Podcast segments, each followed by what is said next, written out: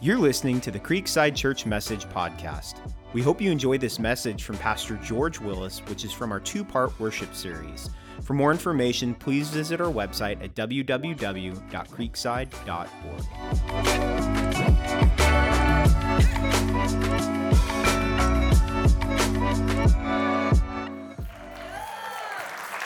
Hey, good morning, everyone. Thank you, Pastor Aaron, for inf- informing us and informing us well. So, hey, uh, I know it may seem a little different to you today. Uh, for those watching online, you haven't missed uh, worship. Uh, we're going to do that in a few moments. Uh, but if you are watching online, which I know you are because you're hearing me and you're listening to me and you're looking at me saying this, uh, comment and let us know that you're with us and, and where you are watching from. And those in house, let those know online that we love them. Make some noise for them. Come on. Now that we have our, that we're able to uh, take our masks off, uh, both figuratively, if you were here a couple of weeks ago when we talked about wearing a mask and pretending to be somebody we're not, and literally, we don't have to wear a mask unless we choose to do so. And now that the masks are off, you know what's amazing? We can hear you sing. That is awesome. That we, we get to worship together and sing out and uh, rejoice in the Lord and be in His presence. And this morning, uh, we kind of wanted to do something a little different. Uh, I wanted to talk for the next couple of weeks about worship. It may not be deep and theological, but uh, some of it may be absolutely practical when it comes to uh, what is worship. What is worship? The practicality of worship and, and how we worship and what do we do when we worship and what does it mean and, and what are the effects of worship? When we gather together and sing, and, or when you're, I don't know if you're this type, but you're in your car alone and you crank up K Love and in between their year long fundraising drive, they play a little bit of music and you sing to the top of your lungs in your car. Anybody, anybody do that? Let's be, we're in church, let's be honest. We, we all do that, right? Because we think that all of those clear windows around us are like, have superpowers where people can't look in and see us. or how about you sing in the shower? Anybody do that? Whoa, yes. Andrew. We'll just leave it at that. And then, but we all sing when it comes to worship. And, and this morning, that I, I want to give us a few thoughts about worship.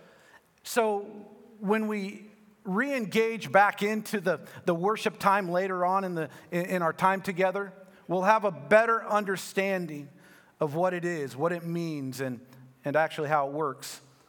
Here's what I know to be true that worship is not about preference, worship is about participation. Worship is not about preference, it's about participation. It's, it's not just what we do on a Sunday morning or when we hear a worship song that we like or we prefer, it's who we are. Worship is what sets us apart. Who we worship is what sets us apart from the rest of the world. Because the truth is, is, and, and, and if, if you know anything about worship, you know this. Well, this may be surprising to some of us, but here's the reality every single one of us in this room is a worshiper. Now, I know some of us, especially some of the dudes, are probably, oh, you know, listen, man, I'm, I'm not a singer. I just sit back and I, I just do me and I'm, I, I, you know, I'm, I'm, not a, I'm not really a worshiper, but every day, all day long, uh, in every place, we worship. We worship something. It's what we do, it's who we are. We were created to worship. Every one of us is a worship because worship declares what we value the most. So, yeah, you may feel like, oh, I'm not, I'm not that dude that comes in, or I'm not that person that comes in, and, you know, I'm not real demonstrative. I'm not, I, I don't sing to the top of my lungs. I'm, I, you know, I don't clap my hands. I don't, it's just not what I do because I'm not, I, I, am not a worshiper. I don't do that. But worship says, uh, this person, this thing, this experience, this whatever, this is what matters most to me, and it, it's what holds the highest value in my life. And, and the reality is, this thing, Whatever we hold the highest of highest value in our life, this thing could be a person, maybe a relationship, maybe it's our stuff, maybe it's maybe it's our car. I only say that because I was having dinner with my friend. Uh, well, I'm not going to say his name, but we were talking about Mexico missions, and, and uh, he, he was sharing the story about how a, a pastor was taking, and I'm gonna, I'm gonna, I'm totally paraphrasing this, so if you are my friend in which I speak of, I apologize up front, because I know you're here. And uh, he said, this, he was sharing the story about a pastor, and, and, and somebody wanted to take kids to Mexico, and, and um, they didn't have enough cars. And, and, and this person who was leading the group said, We don't have enough rides. And the pastor says, Hey, I'll take care of it. And, and he got up on stage and he said uh, something to the effect of, Hey, listen, we got a lot of, you're sending your kids to Mexico, um, and, and we need rides for them and we don't have enough cars, which implied that you are totally cool with sending your kid to Mexico, but you're not comfortable with sending your car. Where's the value? We, we all put value in something. It could be a dream, it could be a position, it could be status, it could be a bank account, it could be something you own, it could be a name, a title of something that we hold in high value in our life. It could be some kind of pleasure, it could be anything. And whatever name you put on this thing is what you have uh, concluded in your heart is what I value the most. And if truth be told, whatever is worth the most to you is guess what? What you worship. This goes for every single person on the planet. Every single one of us, every day, with every breath, people all over this world are proclaiming what is worthy of their affection, what is worthy of their attention, what is worthy of their allegiance. Now, some might say, well, listen, PG, I don't worship anything because I'm not religious. But here's the thing I know that every single one of us has an altar. And every altar has a throne whatever or whomever is seated upon that throne in our lives is supported and held up there by our time, our affection, our energy, our money, and our allegiance. Now, I'm almost certain, almost, because there's a few, but I'm almost positive that many of us would not walk around proclaiming, Yo, dude, check it out. I worship my stuff. Or I, you know, I worship my job, said no one ever. Or I worship her, or I worship him, or I worship how many likes I get on my Instagram post. Or I worship me. But the support structure of our lives, it never lies. I mean, we may say we value one thing more than another, but the truth is the volume of our actions will always speak louder than our words.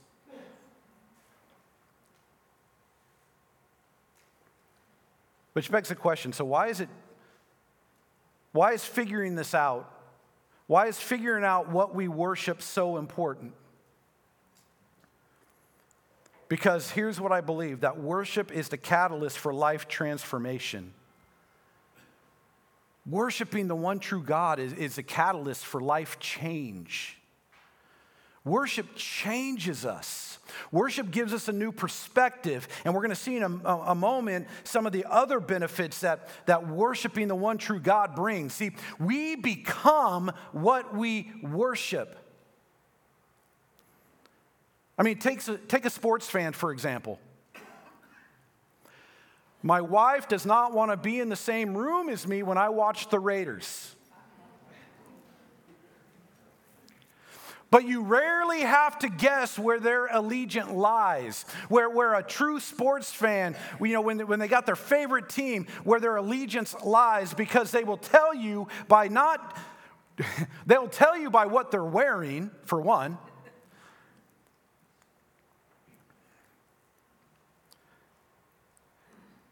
I, I mean, there's, there's a number of other external indicators when it comes to this. I mean, they say that the more you like the Raiders, the deeper your relationship with despair is. that is truth. I've known that for 18 plus years. Oh. Pete, you with me? All the way. 100%, my man.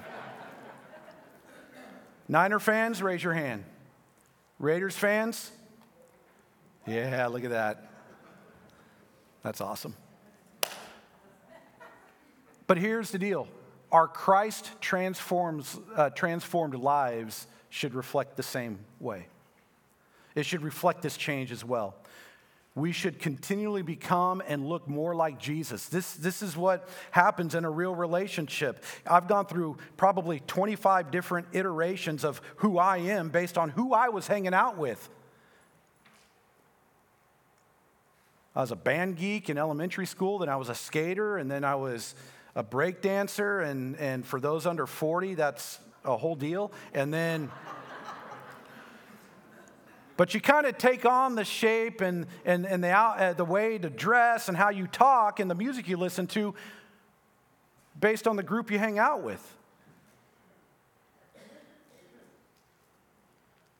It changes us.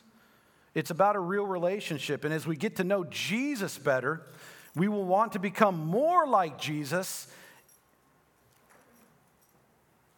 in every aspect of our life. 2 Corinthians chapter 3 verse 17 says for the Lord is a spirit and whatever or wherever the spirit of the Lord is there is what church freedom. So all of us who have had that veil removed what happens now? We can see and reflect the glory of who? The Lord. And the Lord, who is the Spirit, makes us more and more like Him as we are what? Let's read it together. Changed into His glorious image. In other words, suddenly this far off God is recognized as a living and personal presence, not some inanimate object, uh, you know, that we bow down to. God is personally present alive and active, living. He's a living spirit that you know, eliminates that old constricting uh, legislative way of living. That way becomes obsolete because God, God is with us. We're free, all of us. And this is now, there is now nothing between us and God. And our faces begin to radiate God's glory. His glory. His glory. And we are changed. And we're changed and kind of like transfigured, much like Jesus himself. And our lives gradually become brighter and more beautiful as God enters our lives and we become more like Him. You see, whatever we allow our focus, Whatever we allow our focus to be placed on is what we will eventually become. I'm trying hard. I want to be a professional golfer. I'm working hard at it and spending a lot of money doing it. I'm not quite there yet. I'm hoping that this truth holds true in that area of my life too. But whatever we allow our focus to be placed on is what we'll eventually become good, bad, or indifferent. What I have learned is that whatever you worship, you imitate. Whatever you imitate, you become. Whatever you worship, you imitate. And whatever you imitate, you become. I think the Apostle Paul says in Ephesians chapter 5, verse 1 and 2, that we are to be imitators of who? God. It says, imitate God.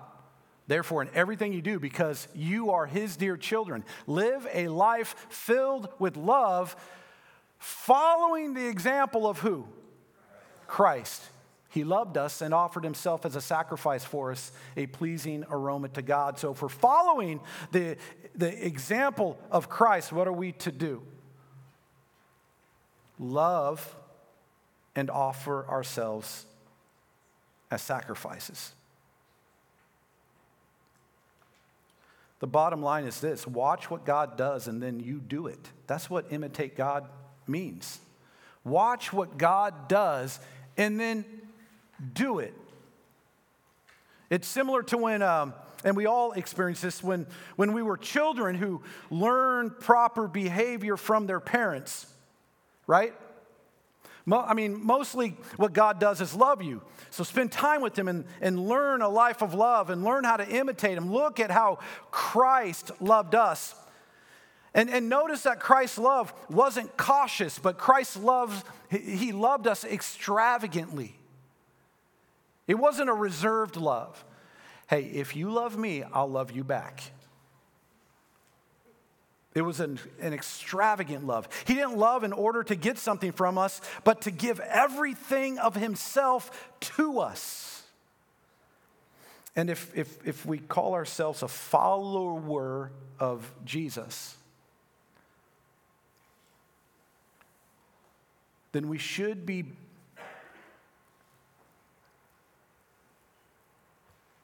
changing. We should be being transformed Who we were yesterday should not be who we are today. I mean, in Romans chapter 12, verse 1 and 2, that says that true worship allows God to transform us and change us by the way we, the way we think.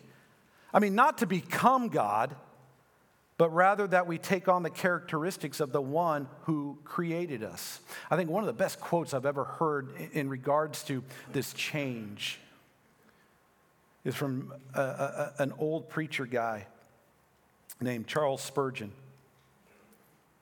It's a well known preacher from the 1800s, but what he said then is so applicable to today when it comes to our relationship with Christ. It says, Of what value is the grace of God which I proclaim to have received if it does not dramatically change my life? For if it, if it does not dramatically change my life, then it will never, ever change my eternal destiny.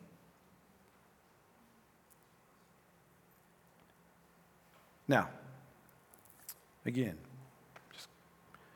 continuing on a few thoughts on worship before we re engage our hearts in worship. And if worship is a catalyst for change, then I propose that we shouldn't waste our worship on things that are ultimately, eternally meaningless. Our worship. I'm not putting down having nice things or wanting to acquire nice things. I'm not saying that you can't be about other things. I'm talking about our affection, our allegiance, our time, our energy, what we worship, what is the most value of value in our life.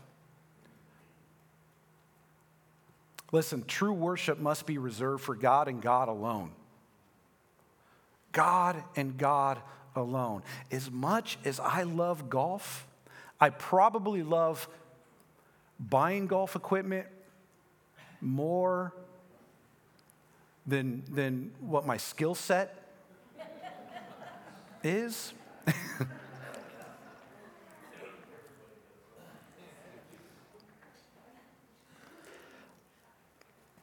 I have to ask for forgiveness. But listen, worship is, is, is for God and God alone. Why? Because He alone is worthy.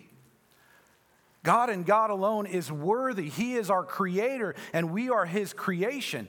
Listen, I, I, I, you don't have it up there. I'm going to read it to you because it's, it's kind of lengthy and I didn't want to put our media team through this. But just look at how Isaiah, if you can, you can write this down and if you're taking notes, you can go back and read it yourself. Isaiah chapter 45, 18 through 25 reminds us that God is the only one and true God, the only God of our salvation and worship.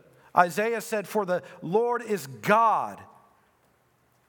And he created the heavens and the earth and put everything in place. He made the world to be lived in, not to be a place of empty chaos. I am the Lord, he says, and there is no other. And I publicly proclaim bold promises. I do not whisper obscurity in some dark corner. I would not have told the people of Israel to seek me if I could not be found. I, the Lord, speak only what is true, and I declare only what is right. Gather together and come, you fugitives from surrounding nations. What fools they are who carry around their wooden idols and pray to gods that cannot save. Go ahead, he says, consult together. Argue your case. Get together and decide what to say. Make your best argument. Who made these things known for so long? What idol ever told you they would happen? Was it not I, the Lord? For there is no other God but me, a, a, righteous God and Savior. There is none but me. Let all the world look to me for salvation, for I am God, there is no other. I have sworn by my own name. I have spoken the truth, and I will never go back on my word. Every knee will bend to me, and every tongue will declare allegiance to me. The people will declare, The Lord is the source of all my righteousness and strength. And to that church, we need to say, Amen. Amen. Listen, worship Worship is, is responding to all that God is with all that we have. With all that we have. It's our response to who God is. It's our response, both personal and corporately, to God for who He is and for what He's done, expressed by the things we say and in the way we live our lives. Some of us thought, oh, I, I just sing these songs on Sunday morning. That's what was singing songs. It's not about singing songs on Sunday morning. Again, in Romans 12, I referenced it earlier, chapter 1 and 2, it says this. And so, dear brothers and sisters, I plead with you to give your bodies to God because of all the things He has done for you. Let them be what, church? A living and holy sacrifice, the kind He will find acceptable. This is truly the way to do what? Worship Him. Don't copy the behavior and the customs of this world, but let God transform you into a new person by changing the way you think, then you will learn to know God's will for you, which is good, pleasing, and perfect. So by this, I'm going, huh, do I want to know God's will for my life? Sounds like I need to worship Him, spend time with Him, give my life in service to Him. Loosen the grip on what I hold on to tightly and give it to Him. Worship is just not singing the words of a song because a song alone can never be enough. I believe that the cross demands so much more. What Jesus did on the cross demands so much more than just showing up every so often on a Sunday and singing songs. It demands so much more than, than even what I kind of personally, I mean, not kind of, what I give to, to him, it, it demands so much more. We should have a wholehearted, full on, life encompassing response to God's amazing grace. as our reasonable thing to do. Giving God only everything, everything is our reasonable response. Listen, friends, worship, it's not just something we do. It's just not something we watch. It's not only what we do, but it's who we are. It's who we are. But there is a due part to worship when we gather together like this. And like I said, now that we have the masks off, and you know, I said a couple of weeks ago, there's there, there's just some things that God only does in the context of us gathering together physically and worshiping Him together in unity, seeking His presence, being in His courts of praise. I cannot tell you how many times throughout my life that God used environments just like this with other people to do some extraordinary things in my life. In the midst of worship, singing songs together with other people. I mean, if you just consider the book of Psalms, right? The book of Psalms is filled with, and it, it, deals with almost exclusively the subject of how we are to worship when we gather together. Have you ever considered that? Have you ever thought about that? Have you ever thought about there is, there, there is a how to this as well? I mean, I'm just going to give you a few out of the book of Psalms, and they're filled with ways to worship. And you may relate to some, some may challenge you, some may scare you, make you feel uncomfortable. But everything I'm saying is biblical.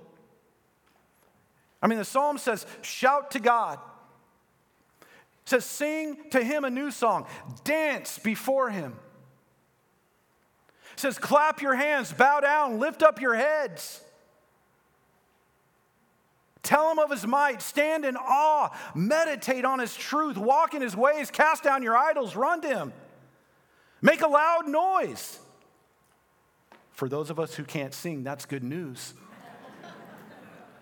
It doesn't say sing in tune on pitch, it just says make a loud noise.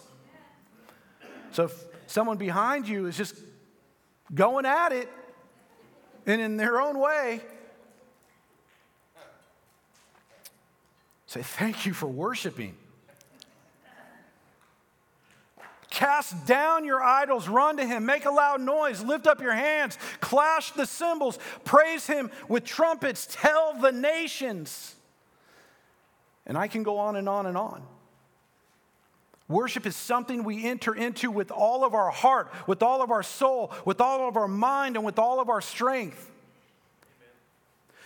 It's a participation activity in a preference centered culture. That's what sets us apart. Not only on Sunday, but it should be this way in our everyday lives. So, if you need one more reason to live a life of worship, if you need one more reason to say, you know what, we're going to church and, and we're going to be part of the church and we are going to be the church and I'm going to uh, live this life of worship and we're going to sing together because we get to sing together with other people that are praising and lifting up the name of Jesus. Let me give you one more reason uh, to do this, and I'd like to close with this.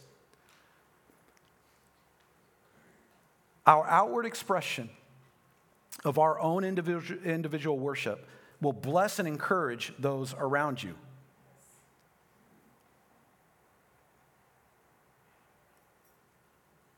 It's contagious. It is absolutely contagious to see someone next to you kind of ma- manifest this like full on whole life response to the awesome work of God in their life is truly an, an infectious thing. If you don't believe me, I'm going to take you into the secular world. You ever been to a, a concert? I'm not equating worshiping Jesus to a Justin Bieber concert. I'm not doing that. by any means.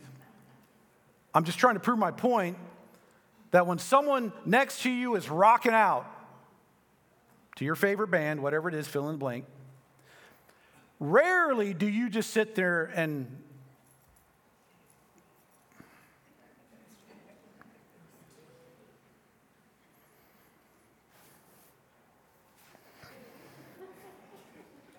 No, we don't do that, do we?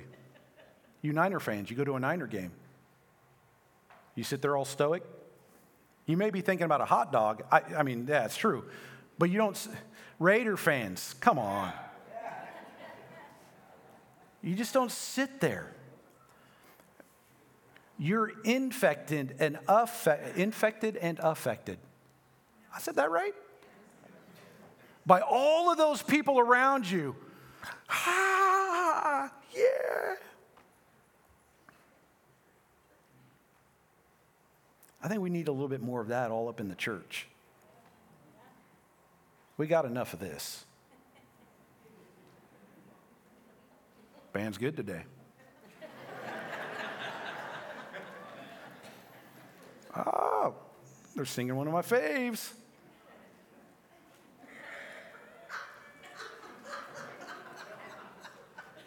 You okay, Doris?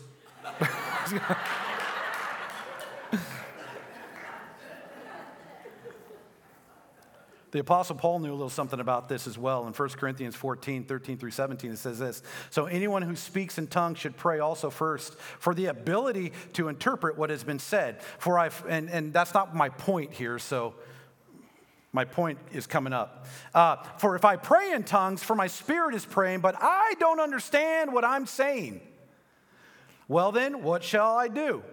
I will pray in the spirit and I will also pray in words. It says, I understand. I will sing in the Spirit, and I will also sing words, what? I understand. For if you praise God only in the Spirit, I'm worshiping.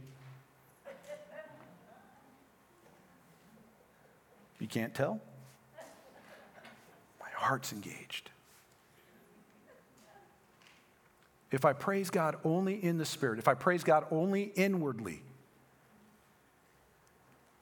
how can those who don't understand you praise God along with you? Where else are you going to get 200 plus people unified, folks solely focused on Christ, together, singing in unison in this atmosphere that the Holy Spirit sets up? Where else are we going to get that?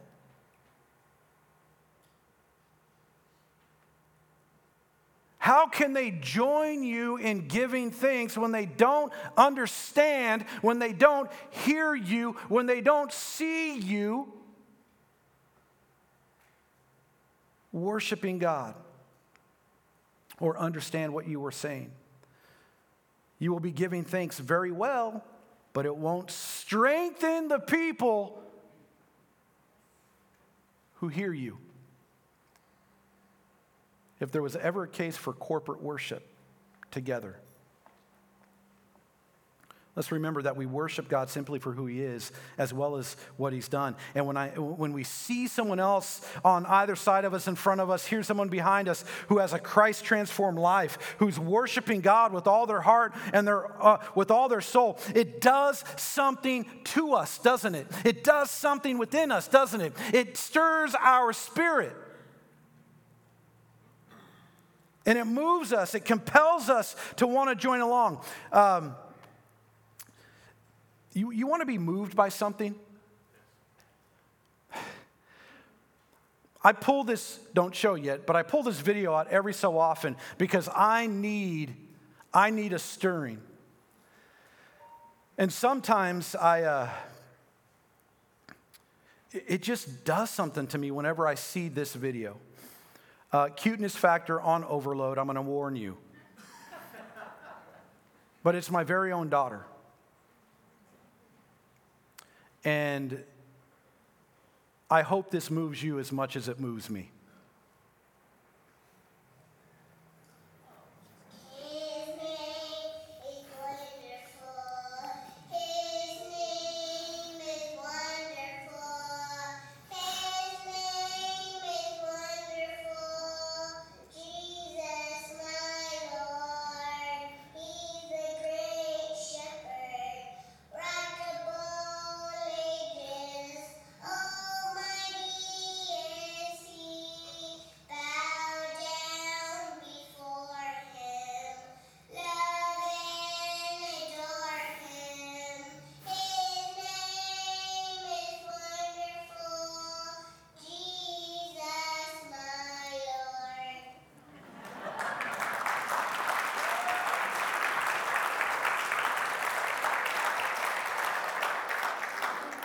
How, can we not be blessed by that? Five year old girl singing a hymn. Most of us didn't even know what that song was.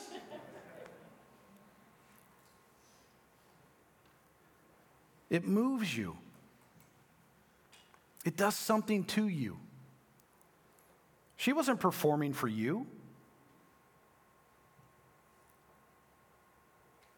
She was singing about how wonderful her God was.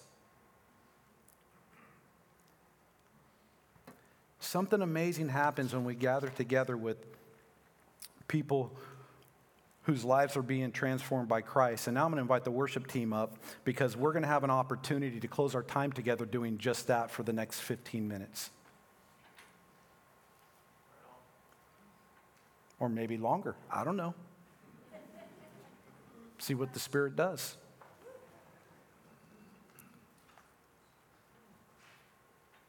Watching my daughter sing that song out of the blue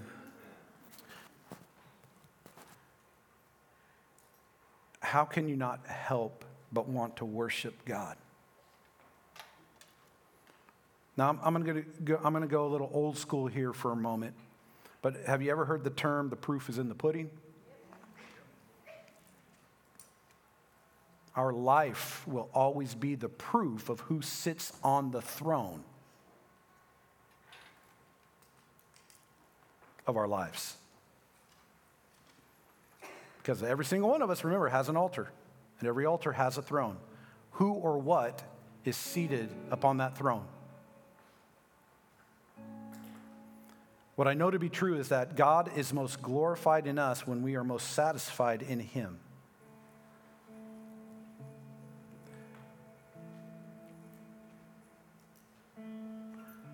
So, with that thought resonating in our heads, I'm going to invite you to stand with me this morning. And I want to ask you this one question.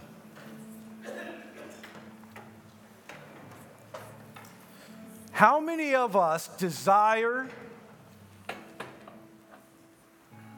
how many of us want to experience the fullness of Christ in our life? The fullness of Christ everything that this relationship with Jesus brings, then if so, you need to give your lives fully to Him. Psalm 103. I love this. Remember how I said I'm going to talk about a couple of the benefits of, of worshiping God? Psalm 103, David, and we know David, consummate worshiper, huge sinner, not perfect same dude that got so in despair, he's like yelling at his soul, Why are you so downcast? The same guy that asked God to like rip his enemies' heads off, and while he was hiding out in a cave, he says these words Let all that I am praise the Lord. With my whole heart, I praise his holy name. Let all that I am praise the Lord. May I never forget the good things he has done for me. He forgives all my sins. He heals all of my diseases. He redeems me from uh, death, and He crowns me with love and tender mercies. He fills my life with good things. My youth is renewed like the eagles. Friends, as we head into worship, as we head into collectively, while individually responding to God's great love, we have to remember that sometimes we need to look past the cost past the cost, past the uncomfortableness, past the tiredness, past all of the external circumstances, past what's for lunch, past what's time, what time is it, past is PG going too long. We have to look past the cost. We got to look past, well, I don't feel like I can sing. Or I know I can't sing. We have to look past the cost. Oh man, I don't want someone to look at me differently if I do sing out to my God. Look past the cost to see the benefits to see the benefits. I think sometimes the enemy wants to hide the price tag.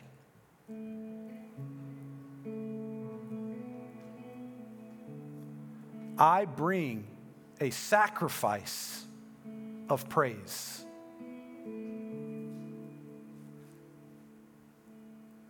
If it doesn't cost us something, does it hold any value?